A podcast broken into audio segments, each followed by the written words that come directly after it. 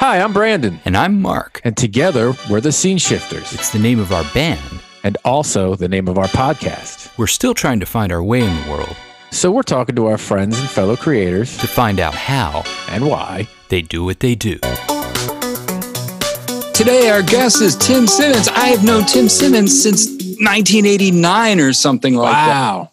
And uh, yeah, yeah, we've been friends for a long time. I've known Tim as a musician all this time. He's a musician, he's an educator, uh, he's a parent, he's an I mean, he, he is a parent of children, but he's also a parent because we can see him clearly. yeah, But apparently. yeah, so Tim, what's what's your musical journey like? How did it start? Uh, um, well, I mean, I'm a drummer.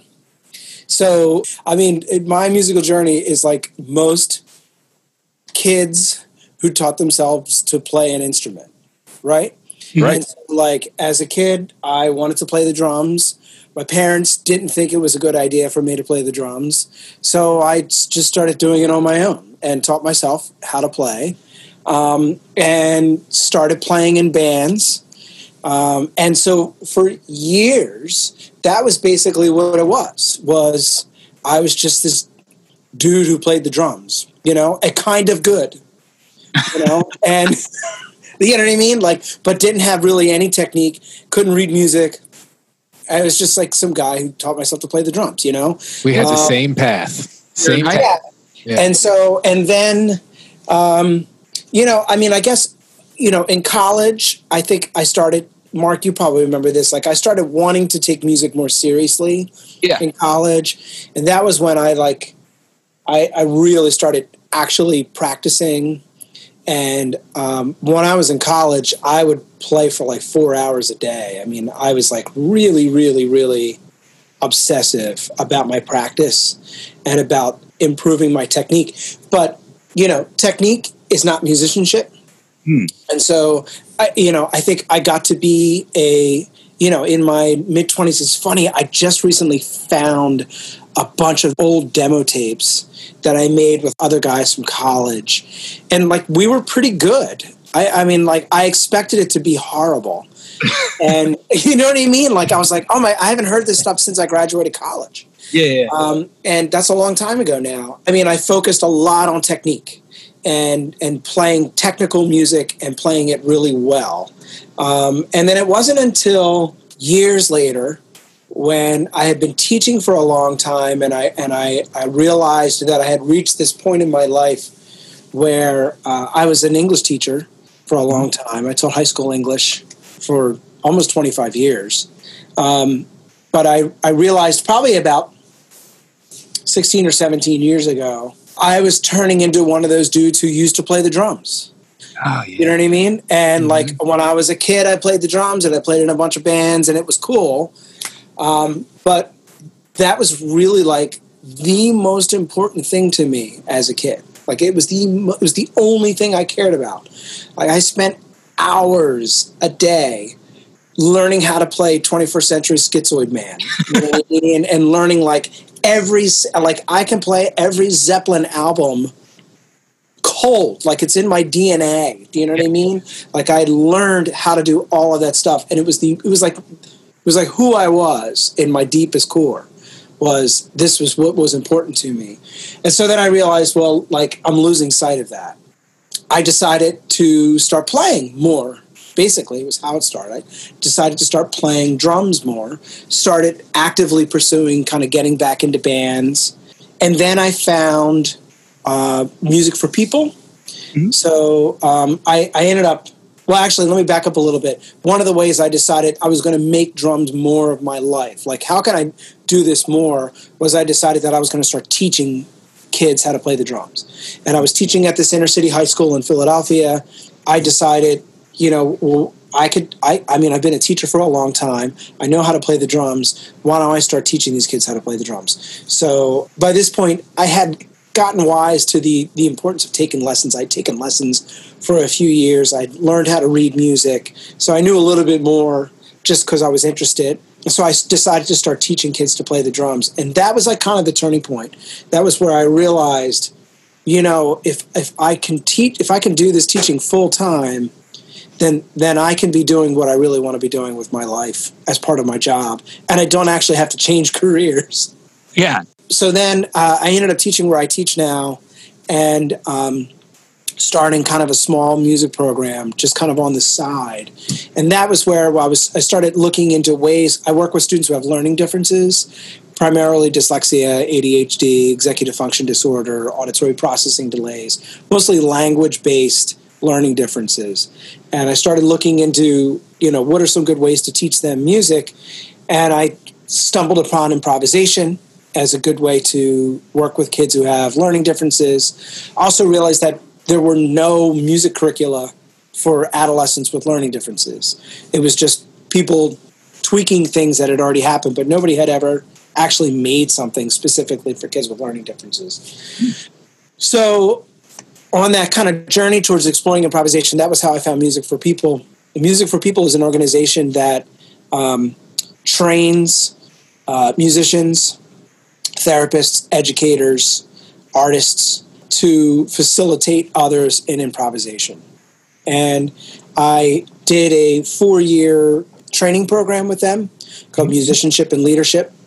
And it was in those four years that I learned how to play a bunch of other instruments besides the drums. Mm. Um, and essentially, the techniques that I used through improvisation to teach myself to play the instruments that I play and to create the music that I create now became the techniques that I use to teach music to my students. And so the music that I create is me just practicing what I preach. Mm-hmm. Um, and so since that time, music has become all I do all day long. The music program where I teach has, has grown. It's become that's all I teach now. I teach that full time. I've created a music curriculum. So this leads me to kind of where I am now, which is the first recording that I did that I released on Hungry Hour with Mark uh, Seraphine started out as really I, I was looking for a way to like what's a way to kind of teach music that's kind of true to who I am and um, uses a lot of these improvisational techniques. Because I was an English teacher for so long, I decided that storytelling was a good way to get into a lot of these techniques with my students. That that was a method, like telling stories and analyzing stories and then applying them to practices in the classroom was something that I was familiar with, more familiar with than like best practices for music education. And so I decided, well, what if I wrote some stories and um, taught these stories, and then use these stories as a way to lead into these improvisational techniques around music. And so, um, so I, the first story that I wrote was a story called Seraphine Learns to Sing, about a young girl whose mother dies, and um, she learns to sing as a way of dealing with the grief of losing her mother.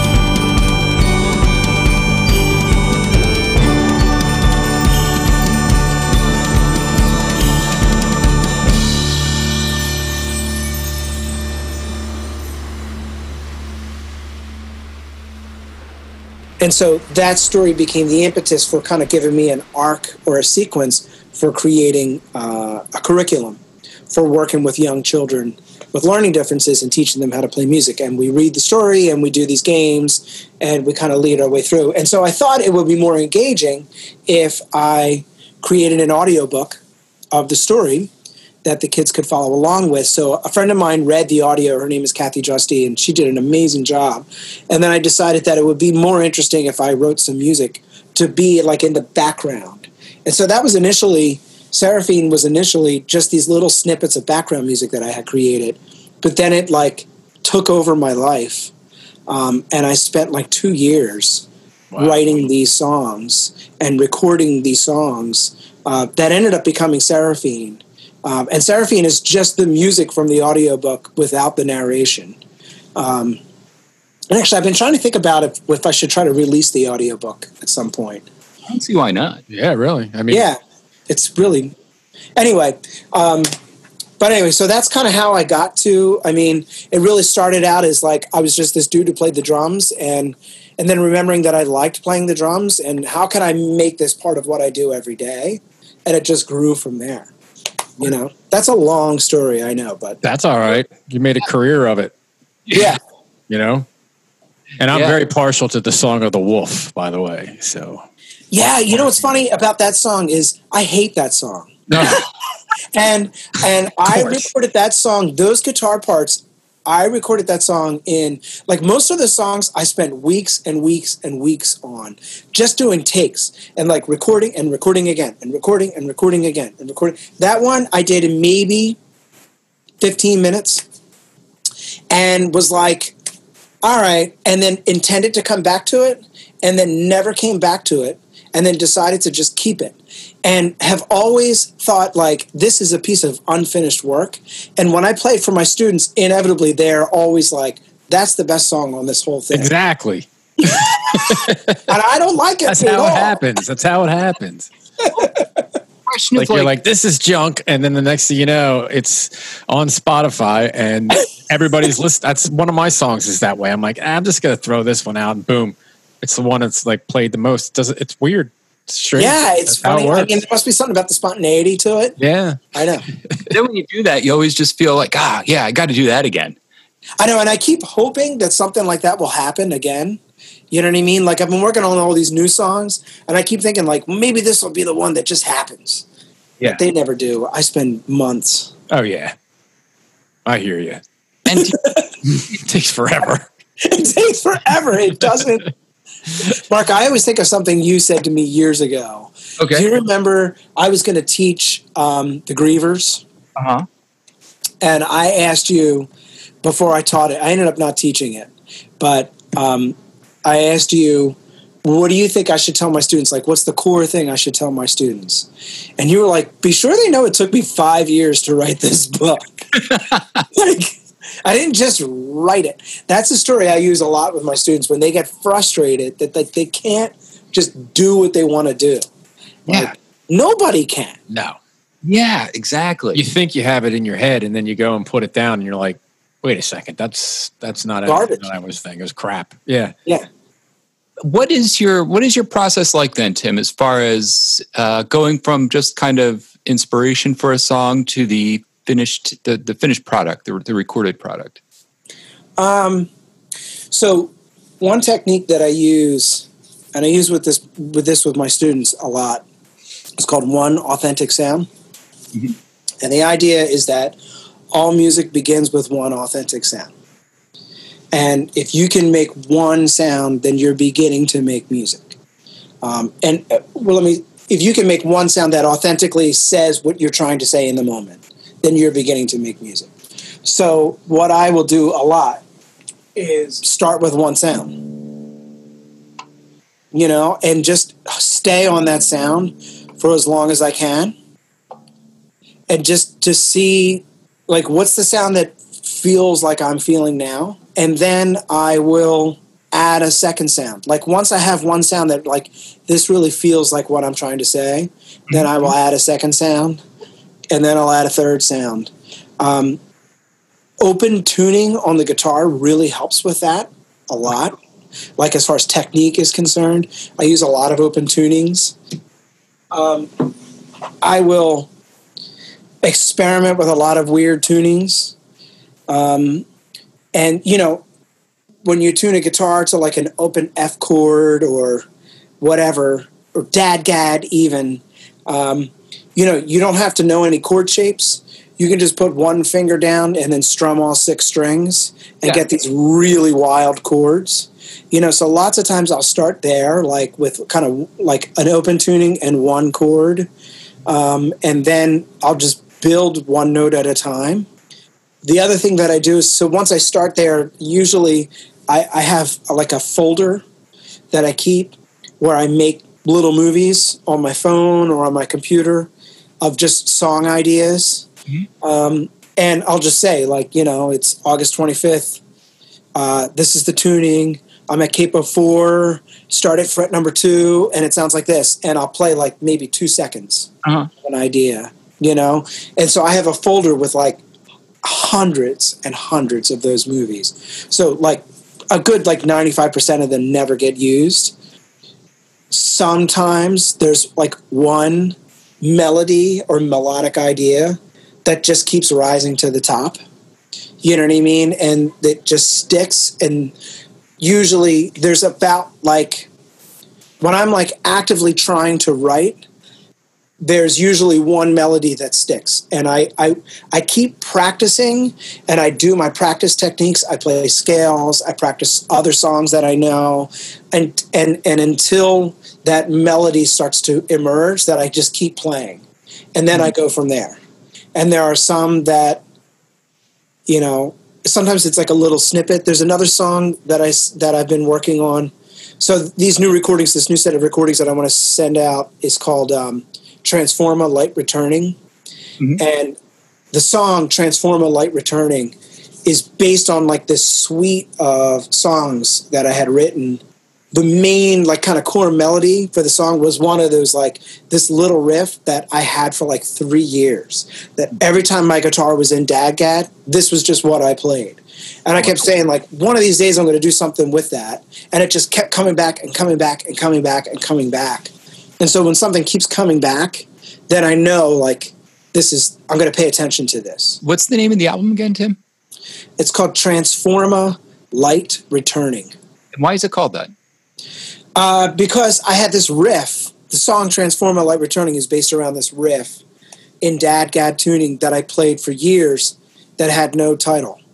And um, my daughters were always asking me, "What's that song called?"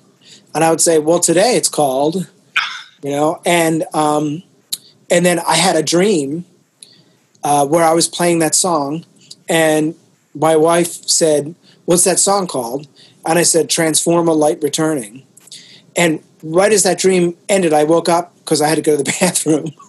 and I can remember like going to the bathroom and being like, what the hell kind of name is Transforma Light Returning? Yeah. And then being like, I don't it's the stupidest name I've ever heard, but there's something about it I just like. It's Things re- happen in the bathroom. Yeah. and I can remember being like, that's the name of that song. Like, and I also like, this is so stupid, but like listening to my dream self, like if myself in my dream says it's called this fakakta name, Transforma Light Returning, then Uh-huh. that's got to be what it's called because that's like my subconscious speaking, you Wow. know? So, there's a colon in there too. It's Transforma colon. did, did you hear that in the dream? Yeah. Or what- was the I cul- did. I knew it had to have a colon in it. Isn't that weird? Yeah, yeah, yeah. That's pretty amazing. So, So- Yeah. So interesting observation that Paul McCartney uh, had a dream and he got yesterday, and you had a dream and you got Transforma Light returning. yeah, I, I think Paul McCartney's the more. I, I don't know. Maybe this Hey, you never know. This could be your yesterday. But that's Yeah, his yeah, yeah. album name, right? Transforma Light Returning is the name of the album, not the song. Yes. Right. Yes. Yeah. Well, the song. So the song is a suite on the album. It's three parts. Yep. There's Transforma Light Returning one, two, and three. Oh, very Um, Rush of you. Yeah, it's very prog. Yeah. Um, so um, yeah, the other reason that I, I think in my dream I went to that name was because um, I had kind of settled on this name Solstice Suite because Okay. the original parts that I had written, I wrote over Christmas break once, and so I had just been calling it Solstice Suite. So then I played with those ideas, like in my in my journal, um, for different titles, and and one of those titles was like I was playing around with images of dark and light. Yeah, yeah. Um, and so I think that's I think that's why in my mind I thought and, and like that change over from darkness to light Yeah, yeah. in solstice and and I tried to write some lyrics that were playing around with that idea. So I was thinking about metamorphosis change and that's where I think that transforma light returning came from. Yeah, I mean, it, it gives it. I like it. It has a, a kind of a cool, almost like an Arthur C. Clarke, 2001: A Space Odyssey kind of vibe, or something like that. And I've been reading a lot of Philip K. Dick lately, and it just has this sense of, you know, some alien intelligence returning to Earth or something like that. Yeah. Yeah, there's something cool about it and I can't quite figure out what it is. But I like it. Yeah, I like it too. I mean, if I want to really geek out, like this, actually, this suite of songs, I'm, I'm actually really proud of it. Okay. Because I feel like I, I sat with, this is probably one of the songs that I've sat with for the longest. Um, I mean, it's really been, I mean, a couple of years. And then in quarantine, like what to play. And like I just decided, like, I'm going to finish this thing if Yeah. it kills me. Um, and I feel like in, in, in part part one, um, it's it's very kind of pretty, and there's this extended piano solo, and I, I really happy about the piano solo. Um, and I, I played around with different modes, which was something that I hadn't really done in soloing before.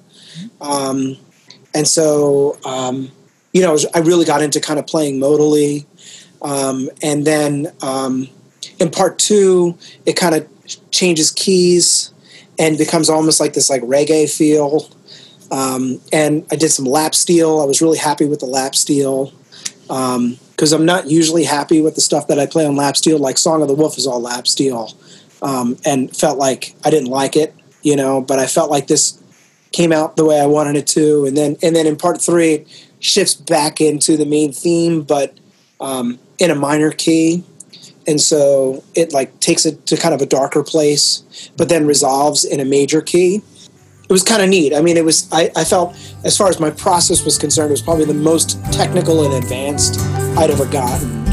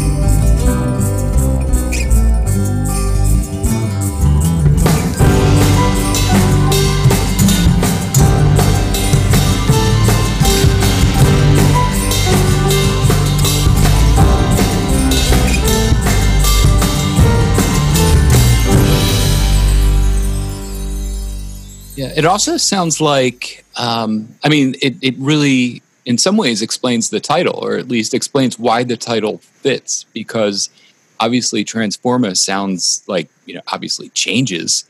And then light returning, uh, the fact that you go from major key, go through all these different modes, then kind of slip into a minor key only to return to the major key. It's, it, it fits that idea of the light returning, don't you think? Yes, absolutely. Yeah. And that was why it was kind of weird, like, you know, 3 a.m. taking a piss, going like, oh my God, like, I think that's the title of the song. Yeah, it's just perfect. And then the other the other piece, the piece that Mark made the video for is called There Will Be Magical Things. And um, that is a whole other I wanted to create something that was similar to Seraphine, that was based around a story. And so um, so I had this idea of uh, telling a ghost story hmm. through music. And I, I, landed on There Will Be Magical Things as a title because it's about um, all the things that happen while you're asleep.